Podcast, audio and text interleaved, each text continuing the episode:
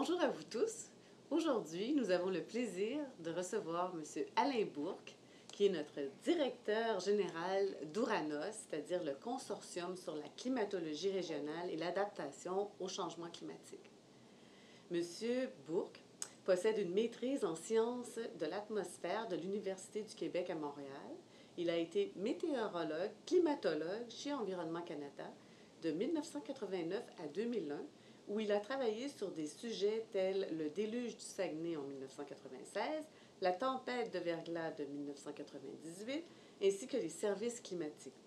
Chez Uranos, depuis sa création en 2001, M. Bourque a mis en place le programme sur les vulnérabilités, les impacts et les adaptations, ce qui a permis la réalisation de plus de 200 projets de toutes sortes sur ces sujets. Depuis 2013, il est le directeur général du consortium Uranos. Au cours de sa carrière, il a participé dans la réalisation de nombreuses synthèses scientifiques aux échelles régionales, nationales et internationales et est également régulièrement appelé à expliquer la science des changements climatiques et de l'adaptation, et ce, tant pour les médias que pour les praticiens ou pour les décideurs. Vous aurez donc deviné qu'aujourd'hui, nous aborderons la question de l'adaptation au changement climatique. Monsieur Bourque, bonjour. Bonjour, Madame Lozon. Et bienvenue euh, avec euh, bienvenue au sein de nos euh, balados, si je peux dire. C'est un grand plaisir. Merci beaucoup d'avoir accepté. Est-ce possible de nous dire ce que signifie Ouranos? Alors, Ouranos, c'est tout d'abord un, un, centre de recherche et un réseau de recherche sur la science des changements climatiques et l'adaptation, mais c'est aussi le dieu grec de l'atmosphère. Donc, c'est l'inspiration que l'on a eue plutôt que de développer un centre de recherche avec un, un nouvel acronyme. Mm -hmm. On a décidé de s'inspirer de ce dieu. La mythologie grecque. Exact. Alors donc maintenant, nous le savons. Et quelle est la mission d'Ouranos? La mission d'Ouranos, c'est d'accompagner la société québécoise au travers de ces défis d'adaptation au changement climatique, et ce, sur des bases scientifiques solides. Donc, on travaille beaucoup sur la composante de produire de l'information scientifique, mais très appliquée et connectée avec la prise de décision, de façon à pouvoir, euh, en général, réduire les risques en lien avec les impacts des changements climatiques, mais aussi, dans certains cas, profiter des opportunités qu'il peut y avoir avec un climat changeant. Donc, une adaptation, comme vous dites, au climat changeant. Euh, tout à fait. Donc, c'est à quelque part, c'est donc d'apprendre à vivre avec, avec, la partie du changement climatique qui est malheureusement déjà inéluctable. Est-ce que c'est possible de nous expliquer comment s'incarne dans la réalité de monsieur et madame tout le monde les études que vos chercheurs font sur l'adaptation au changement climatique en nous donnant quelques exemples? En fait, peut-être le premier point que j'aimerais dire, c'est que Ouranos a bel et bien des chercheurs et des experts, mais on essaie toujours de travailler en partenariat et en collaboration avec le monde universitaire québécois, avec des centres de recherche, avec des organismes de bassin versant, avec des parties prenantes. Et donc, on considère souvent que l'on n'est pas seul à produire les connaissances, on le fait en collaboration. Alors, donc, c'est la, la, notion du réseau et du travail collaboratif pour faire avancer et la science et l'adaptation. Des études concrètes qui ont été faites, euh, alors là, c'est un petit peu un défi avec la grandeur du territoire québécois. Il y a de multiples enjeux. Alors, allant de, de la lutte euh, aux, canicules et aux îlots de chaleur qui peuvent créer des décès dans les milieux urbains, jusqu'à la dégradation du pergélisol dans le Grand Nord québécois, en passant par l'érosion et les inondations en zone côtière, notamment en Gaspésie, aux îles de la Madeleine et sur la côte nord, en passant par euh, l'impact des changements climatiques sur la production agricole et sur tous les, les, les, milliers de PME en lien avec la production euh, agricole, agricole, et en passant aussi par les centres de ski. Donc, on a fait mmh. plusieurs projets avec nos équipes d'économistes pour tenter de faire des, des recherches scientifiques sur quelles sont les meilleures options pour gérer le risque changement climatique pour des industries qui dépendent de la météo et, et du climat. Et donc, ça implique... Euh, en fait, il y a une grande diversité d'enjeux, une grande diversité d'acteurs. Ouranos a eu historiquement tendance, naturellement, puisqu'on travaille pour la société québécoise, à prioriser des enjeux du domaine public davantage. Mais inévitablement, à partir du moment où on analyse des enjeux d'érosion côtière ou de, euh, ou de défaillance d'infrastructures, euh, euh, reconception de ponceaux une fois qu'il y a des inondations ou des déluges et on veut s'assurer de tenter d'être prêt mmh. pour le prochain événement, pense qu'il y a beaucoup de nos travaux qui sont aussi inévitablement pertinents pour le secteur euh, privé, euh, parapublic, public, euh, etc. Ah bon, alors on va revenir tantôt justement sur les besoins des entreprises. Vous dites que vous travaillez avec les chercheurs beaucoup. Est-ce que, en plus de faire des études, vous faites de la formation? Oui, exact. Mais en fait, c'est, disons, c'est le travail collaboratif qui nous a amené à faire autre chose que des études.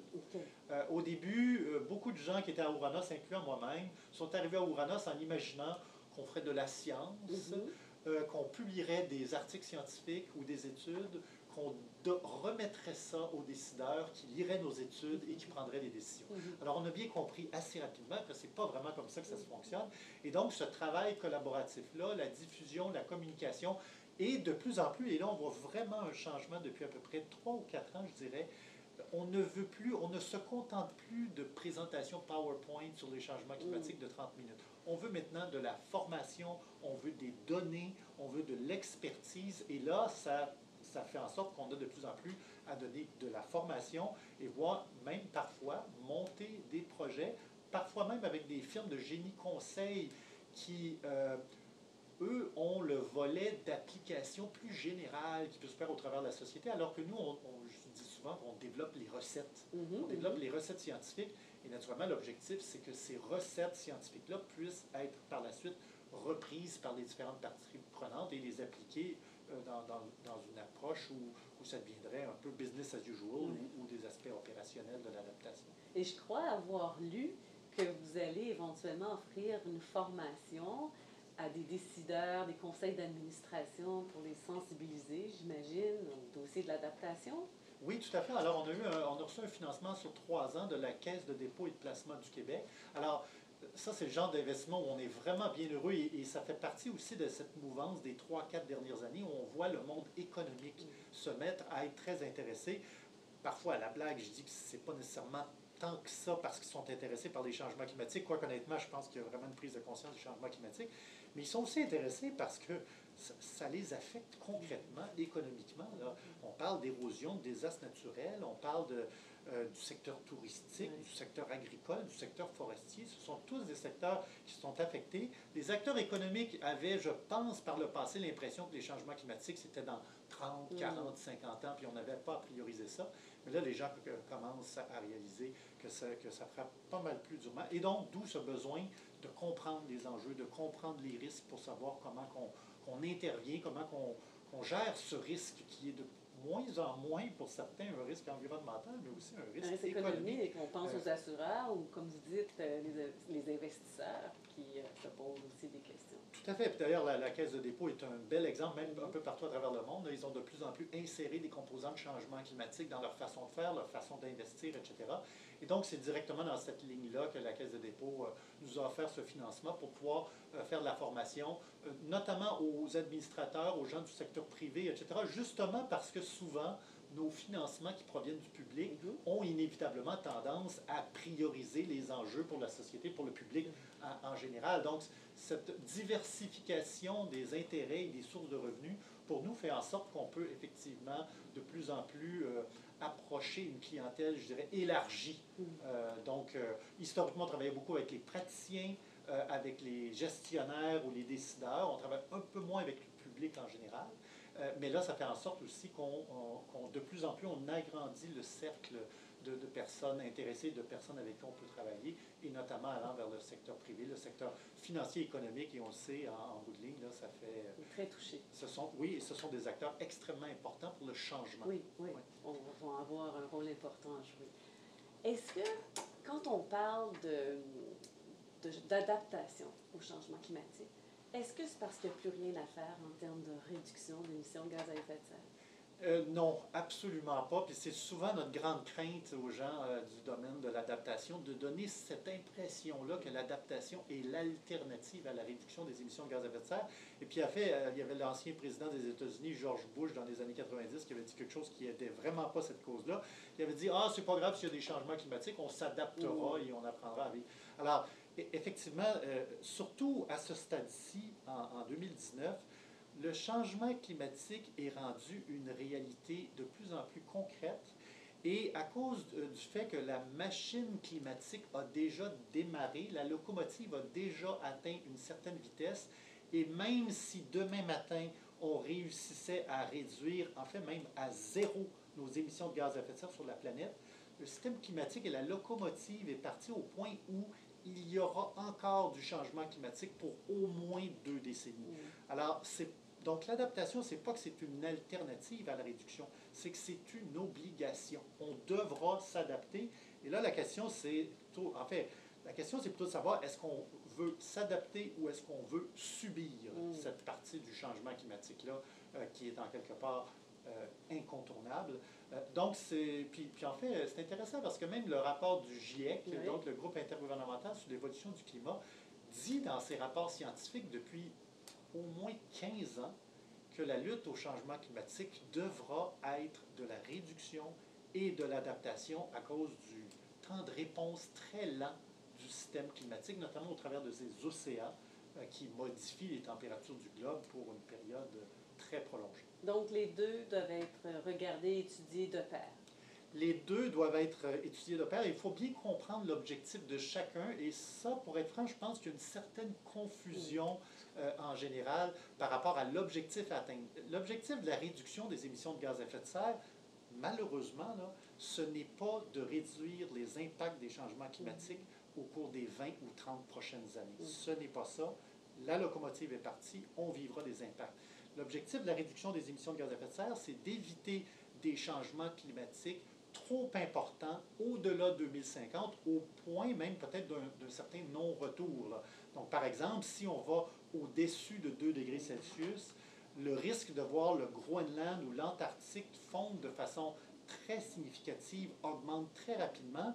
Et ça, ça peut générer des impacts tout à fait catastrophiques euh, pour, pour la planète. Donc ça, euh, ça c'est l'objectif de la réduction des émissions de gaz à effet de serre. Éviter des impacts trop importants pour l'ensemble de la planète.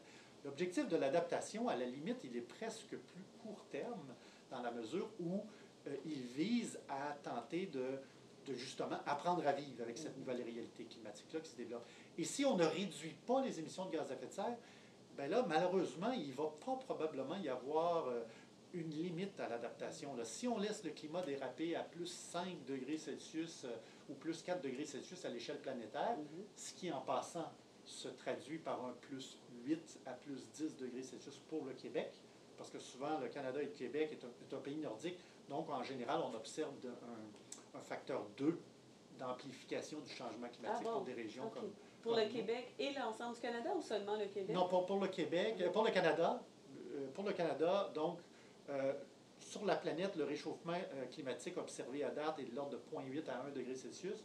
Pour le Canada, c'est de l'ordre de 1,6 degré Celsius. Donc, on- un multiplicateur de 2. Si on va dans l'Arctique, c'est x3. Mm. OK? C'est la même chose pour le Québec. Pour le sud du Québec, c'est x2. Pour le, sud de- euh, pour, le, pour le nord du Québec, c'est x3 aussi. Et donc, ça, ce ratio-là, il va se maintenir dans le temps. Donc, si euh, on est un gros fan de l'accord de Paris puis qu'on veut limiter à 2, Mhm. ça, c'est l'équivalent de dire qu'on est prêt à limiter à 4 sur le sud du Québec. Ce qui, ce qui génère des impacts quand même importants avec lesquels il va falloir apprendre à vivre. Et amène des réductions aussi importantes, Oui, éventuellement. oui, c'est ça. Donc, il faut à la fois réduire, à la fois s'adapter. Les deux sont complémentaires. Et, et, et donc, il ne faut, pas, euh, il faut pas opposer les deux. Bien, ça m'amène à cette question qui y répond un peu aussi. C'est nous entendons parler beaucoup dans la lutte au changement climatique de réduction euh, d'émissions de gaz à effet de serre. On entend moins parler d'adaptation, peut-être un peu plus d'ailleurs, depuis que vous êtes à la tête d'Uranos, on en entend parler beaucoup plus. Mais est-ce que vous diriez que l'adaptation dans le dossier de la lutte au changement climatique est le parent pauvre de la réduction? Euh, oui. Ben, euh, oui, euh, oui, dans la mesure où, euh, prenons par exemple le plan d'action changement climatique du gouvernement du Québec, Mhm. question juste d'avoir des chiffres concrets, là. il y a à peu près 92-93 de l'enveloppe euh, du Fonds d'action changement climatique qui est utilisée à la réduction. À peu près 6-7 qui est utilisé à l'adaptation. Donc, clairement, les chiffres le démontrent très clairement.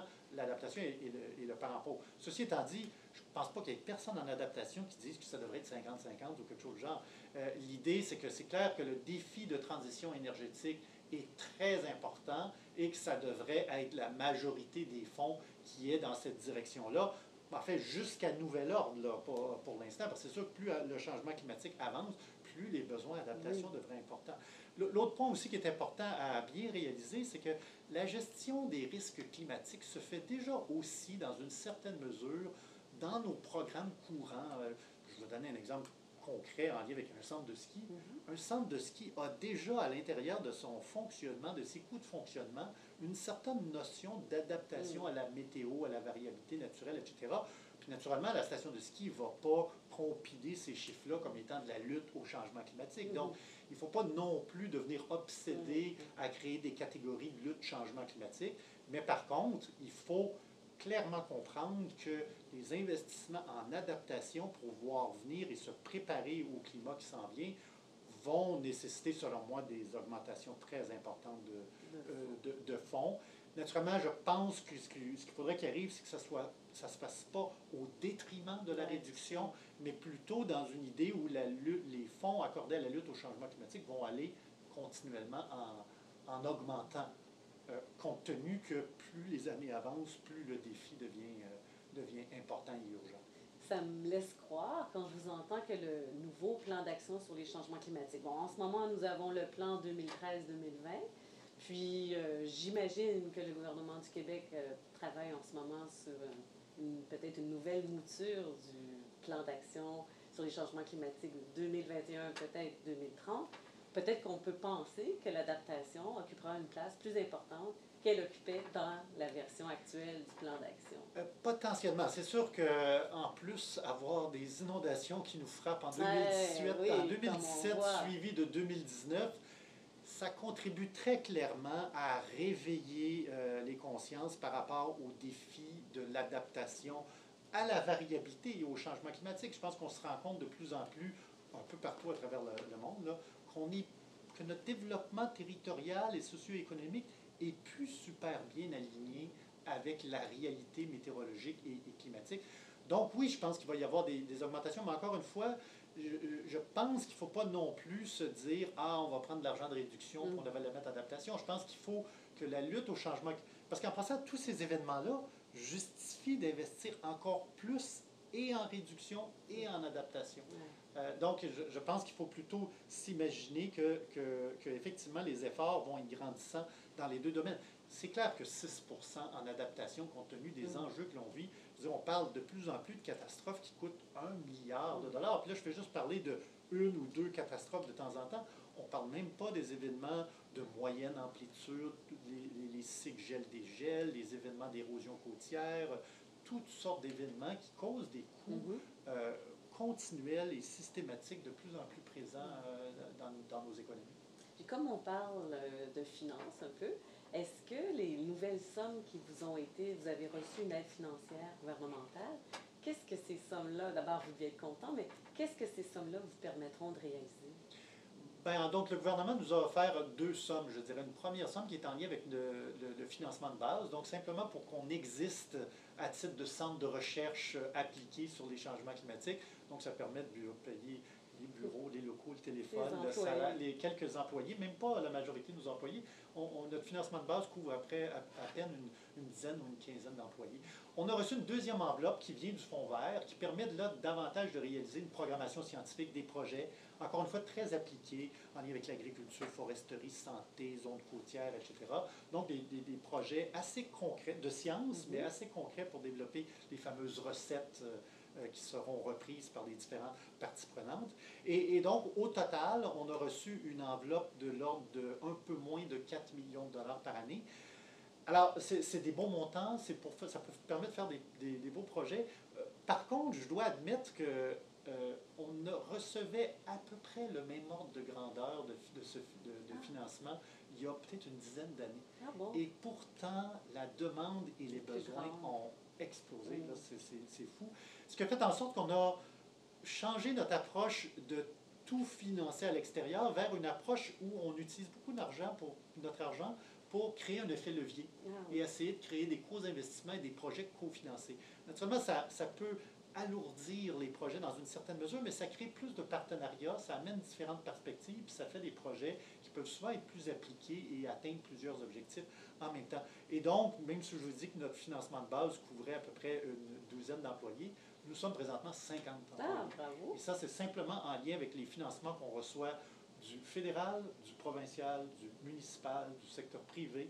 Euh, donc, on a euh, cette stratégie de, de financement-là pour euh, faire de la recherche-action appliquée, etc., qui naturellement nous fait travailler très fort, Mhm. euh, mais, mais qui nous permet aussi d'être peut-être un petit peu plus connectés avec ces différents partenaires-là. Mais encore une fois, comme je vous le disais, en lien par exemple avec le- les nouvelles actions du gouvernement du Québec, euh, je veux dire, nous, on a déjà signalé euh, au gouvernement du Québec notre désir de, de recevoir plus de financement, là, parce qu'on reçoit juste des requêtes. euh, je pense qu'à peu près à une fois par semaine, je reçois un email, comme par exemple d'un- maire d'une petite municipalité du sud du Québec qui me dit qu'il vient de lire un article sur les changements climatiques, mais qui vient d'autoriser le contrat pour la reconception des réseaux d'égouts Ah, et oublier d'inclure la réalité des changements climatiques dans tout ça.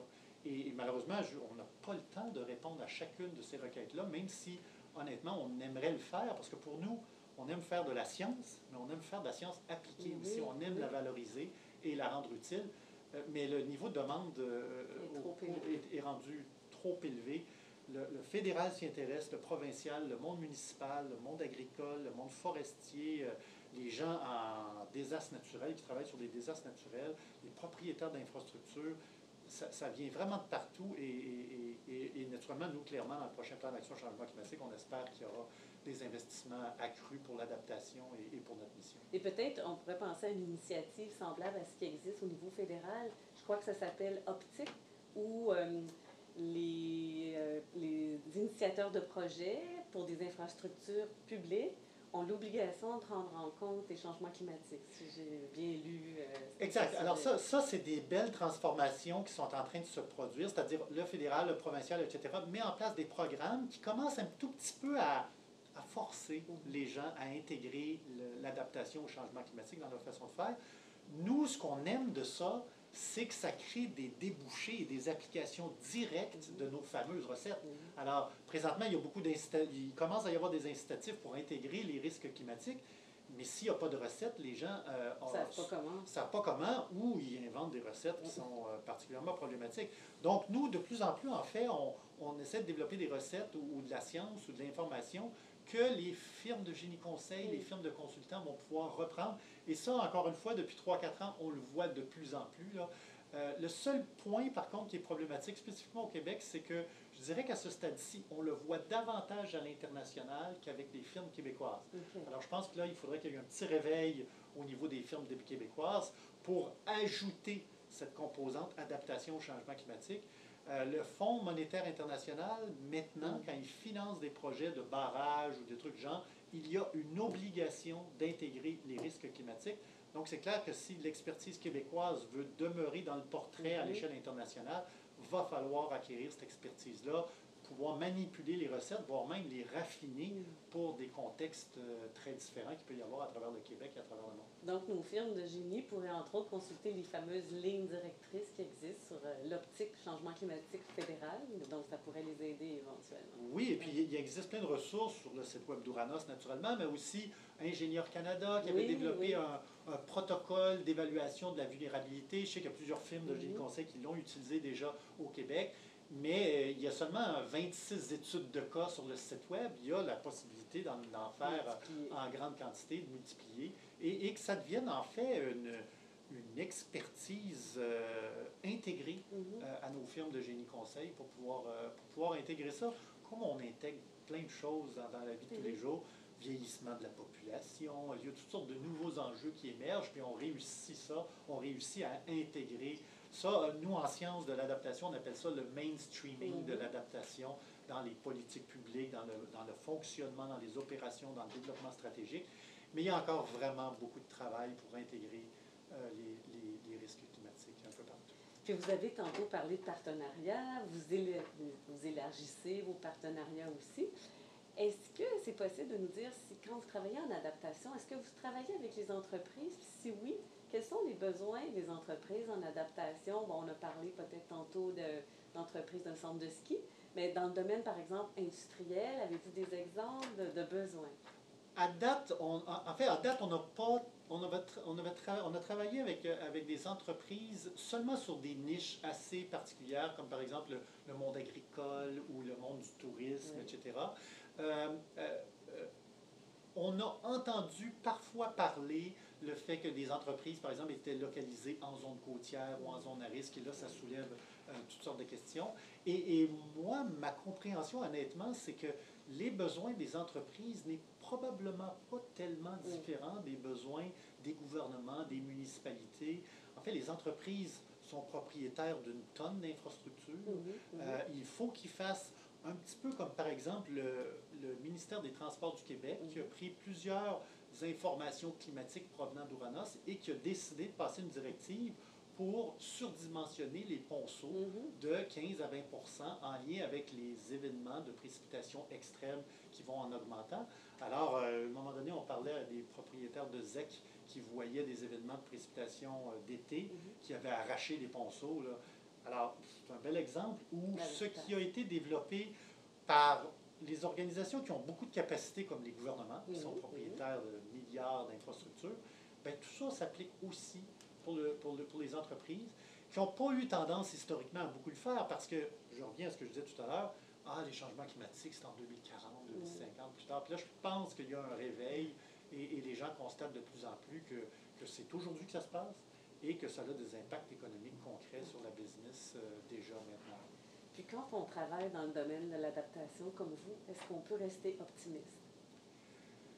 Alors ça, c'est une, c'est une très bonne question parce qu'on est optimiste. Euh, ben, premièrement, à la base, des scientifiques cherchent à ne pas être soit optimiste ou pessimiste. Mm. On veut être neutre, mm-hmm. objectif et analyser froidement les données sans se laisser influencer par les émotions dans le traitement d'informations. Alors ça, c'était quand même assez euh, capital pour des scientifiques et je pense que c'est une contribution très importante à la société. Alors, ceci étant dit, mm-hmm. on est tous des humains mm-hmm. et quand on s'implique dans les projets, on est optimiste quand on voit le, le, réveil qui est présentement en cours en lien avec les changements climatiques. Le potentiel aussi, j'imagine. Ben, ben, le potentiel aussi, puis un bel exemple, on, a travaillé avec les gens de l'Institut national de santé publique puis des municipalités sur la lutte aux îlots de chaleur. Mm-hmm. Verdir les villes. C'est-tu déplaisant, ça, mm-hmm. hein? Non, mais c'est vraiment... Et, là, on réalise que la lutte au changement climatique inclut plein de co-bénéfices, plein de retombées très intéressantes pour la société qui dépassent très largement la lutte au, changement climatique. Alors ça, travailler dans ce genre de projet-là, avec des gens qui sont passionnés de leur domaine, euh, de même croiser, moi personnellement, j'aime parfois même les, les, petits combats de coq, puis les chicanes, ou les opinions, les différentes de perspectives qu'il peut y avoir, parce que je trouve que c'est enrichissant mm-hmm. en bout de ligne. Donc, voir un aménagiste, quelqu'un qui adore les arbres, se lutter un peu avec un ingénieur qui pense aux solutions très hard, ciment, etc. Euh, moi, je, moi, je trouve ça très intéressant, c'est positif. Puis surtout quand tu sors de là avec un projet qui intègre la perspective de tout le monde, parce qu'en général, on, ne la connaît pas, la solution parfaite. Il faut se mettre ensemble mm-hmm. et là, on développe la solution qui n'est peut-être pas parfaite, mais qui est déjà beaucoup mieux parce qu'elle est multidisciplinaire. Alors ça, ça c'est positif, c'est les gens, euh, euh, comme vous pouvez l'imaginer, en changement climatique, en sciences, sont particulièrement passionnés de, mm-hmm. de ce qu'ils font, puis ils vont mettre pas mal plus d'heures que le nombre d'heures pour lesquelles euh, ils sont payés. Donc tout ça est beau.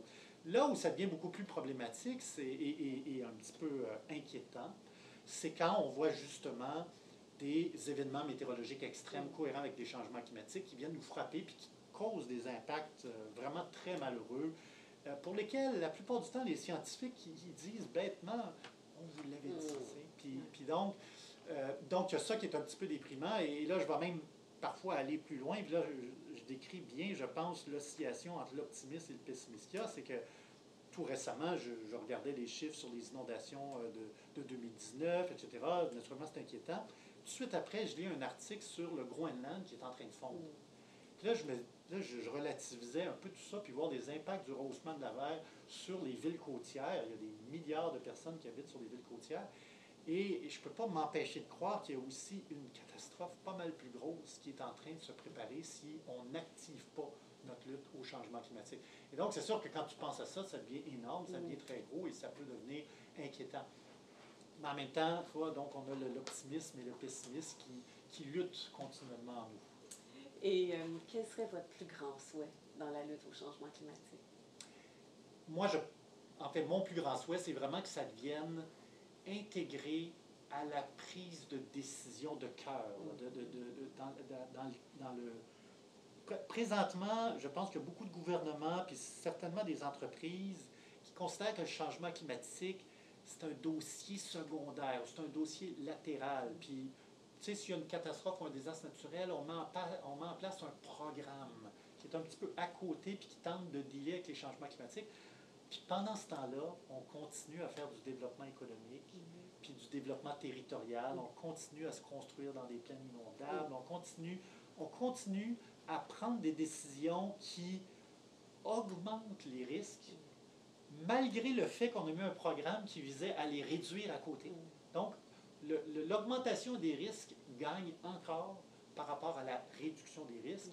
Et aussi, nos programmes de réduction d'émissions de gaz à effet de serre sont encore négligeables par rapport à nos initiatives de développement économique qui font que nos émissions de gaz à effet de serre sont en général dans le monde en croissance. Bon, au Québec, on fait des, des bons gains, là, mais, euh, mais donc, on n'a pas encore vraiment assimilé le dossier des changements climatiques comme euh, étant un élément fondamental de la prise de décision stratégique. Peut-être que les entreprises du Québec l'ont peut-être davantage un peu plus intégré parce que certaines d'entre elles sont assujetties obligatoirement au système de plafonnement et d'échange de droits d'émission de gaz à effet de serre. Puis celles qui ne sont pas assujetties, bon, pourraient décider de s'y assujettir sur une base volontaire, mais celles qui ne sont pas assujetties se font transférer quand même un coût carbone, que ce soit euh, lors du plein de leur voiture, lorsqu'il s'agit de voitures à essence, ou encore lorsque le, un fournisseur de, de, gaz naturel ou d'autres combustibles leur, est, leur, leur, transfère le coût. Donc, il y a une sensibilisation aussi et même, et même des actions. Euh, clairement, puis honnêtement, c'est ça qui est aussi difficile, c'est que le Québec, à beaucoup d'égards, est pas mal en avance oui, oui. de bien d'autres régions. Le seul truc, c'est que le coût du carbone ne reflète pas encore le coût réel des impacts des changements climatiques à venir. Donc, tout le monde anticipe notamment via l'accord de Paris, etc., que ce coût carbone-là va augmenter dans le temps. Mais on a même vu en France ce que l'augmentation en lien avec le coût du carbone a provoqué comme réaction des populations et qui sont justement traitées dans tout ce domaine-là. Alors donc, il y a toute la question d'équité. Le niveau social. Qui, le niveau social et d'équité. Qui, qui doit payer pour ces coûts supplémentaires-là? Est-ce que c'est la population? Est-ce que c'est les pauvres? Est-ce que c'est les riches? Etc. Mm. Ça soulève des questions vraiment majeures.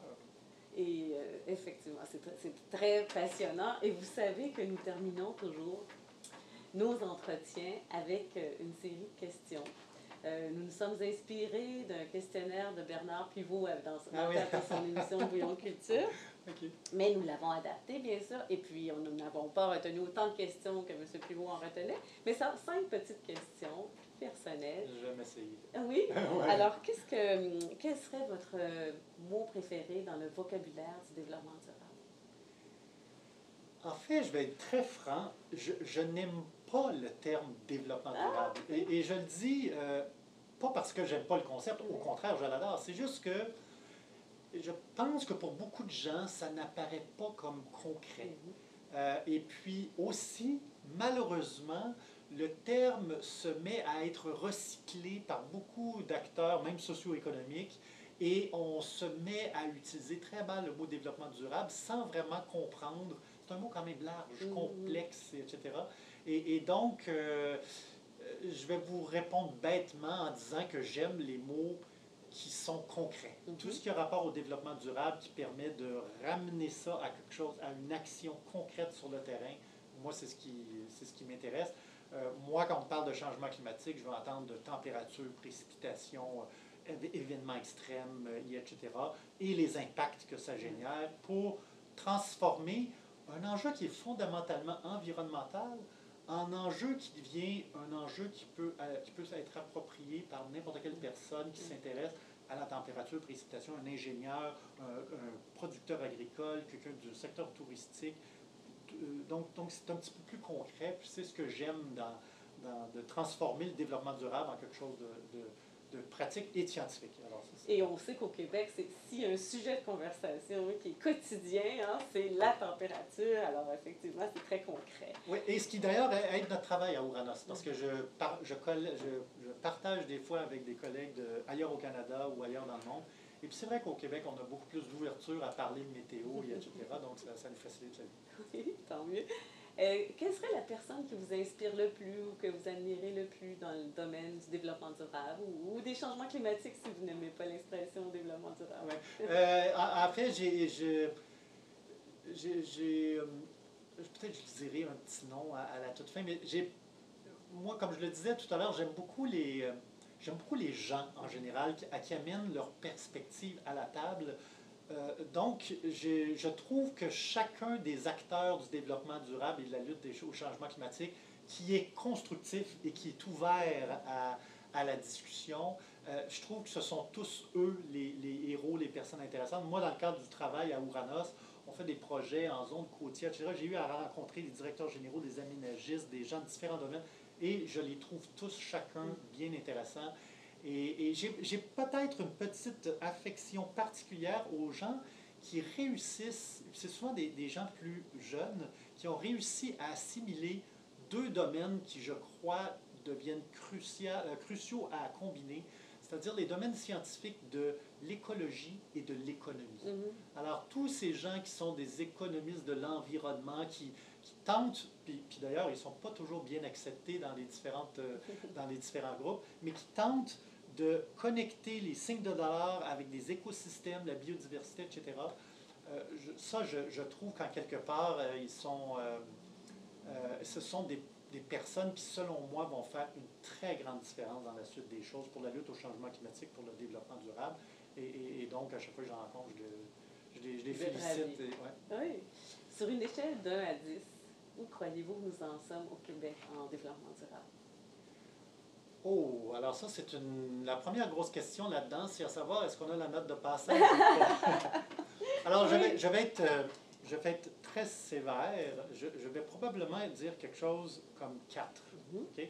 Et, et disons que je dis 4 parce que je ne crois pas qu'il y ait beaucoup de pays ou de régions de la planète qui passent en- Mm. encore. Je pense qu'on est encore en transition vers un monde, vers le développement durable, etc. Mais il y a vraiment beaucoup de, défis. Par contre, euh, je crois que le Québec, euh, un, se débrouille mieux que beaucoup d'autres régions, notamment en Amérique du Nord, peut-être peut-être pas qu'en Europe, mais que- qu'en Amérique du Nord.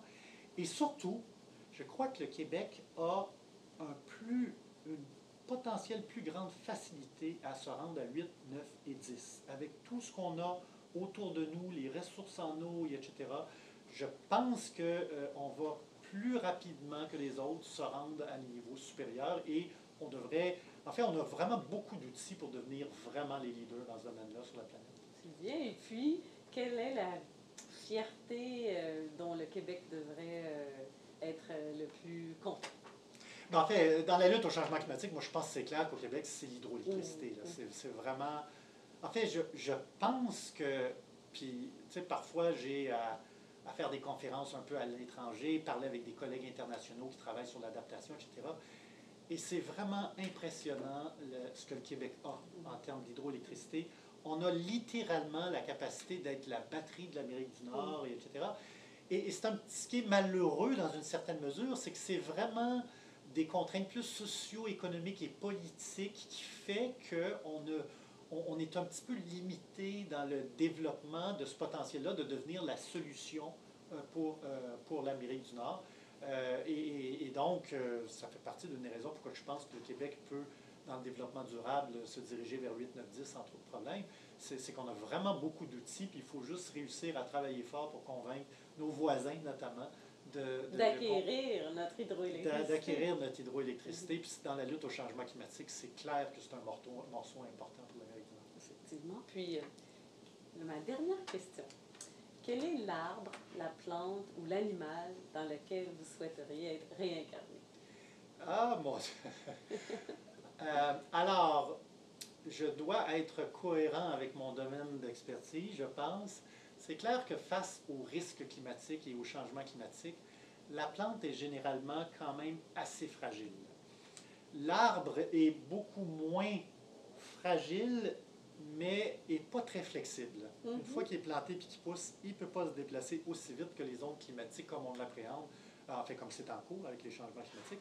Et donc, probablement que je prendrais quelque chose comme, euh, comme un- les oiseaux. Ah! Donc, les oiseaux ont une très grande capacité d'adaptation. Naturellement, ça dépend des espèces, etc. Puis, euh, c'est drôle parce que je dis ça, puis je pense à un projet qu'on a fait avec un chercheur, Dominique Berthaud, à l'UQAR, qui a développé un atlas, c'est un projet qui s'appelle CC Bio, Mhm. un atlas de l'évolution de la biodiversité dans un contexte de changement climatique. Donc, présentement, je pense à l'atlas pour aller fouiller quelle espèce qui réussit le plus facilement à vivre avec les changements climatiques. Euh, donc, donc, ça ne serait pas vraiment les oiseaux, parce qu'en général, c'est les oiseaux qui ont la plus grande capacité d'adaptation. Et ça tombe bien, parce que je suis un grand fan d'oiseaux. Alors, j'habite sur l'île Ah, Montréal. Euh, pas- Peut-être pas à ce point-là, mais Oui. juste observer les oiseaux. Euh, J'habite pas loin de la rivière des Prairies, mais pas en zone inondable. Oui.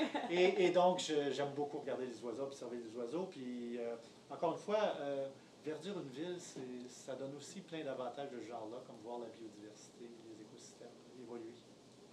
Monsieur Bourque, je vous remercie pour cet entretien très inspirant. Merci, c'est un plaisir. Merci et au plaisir. Au plaisir.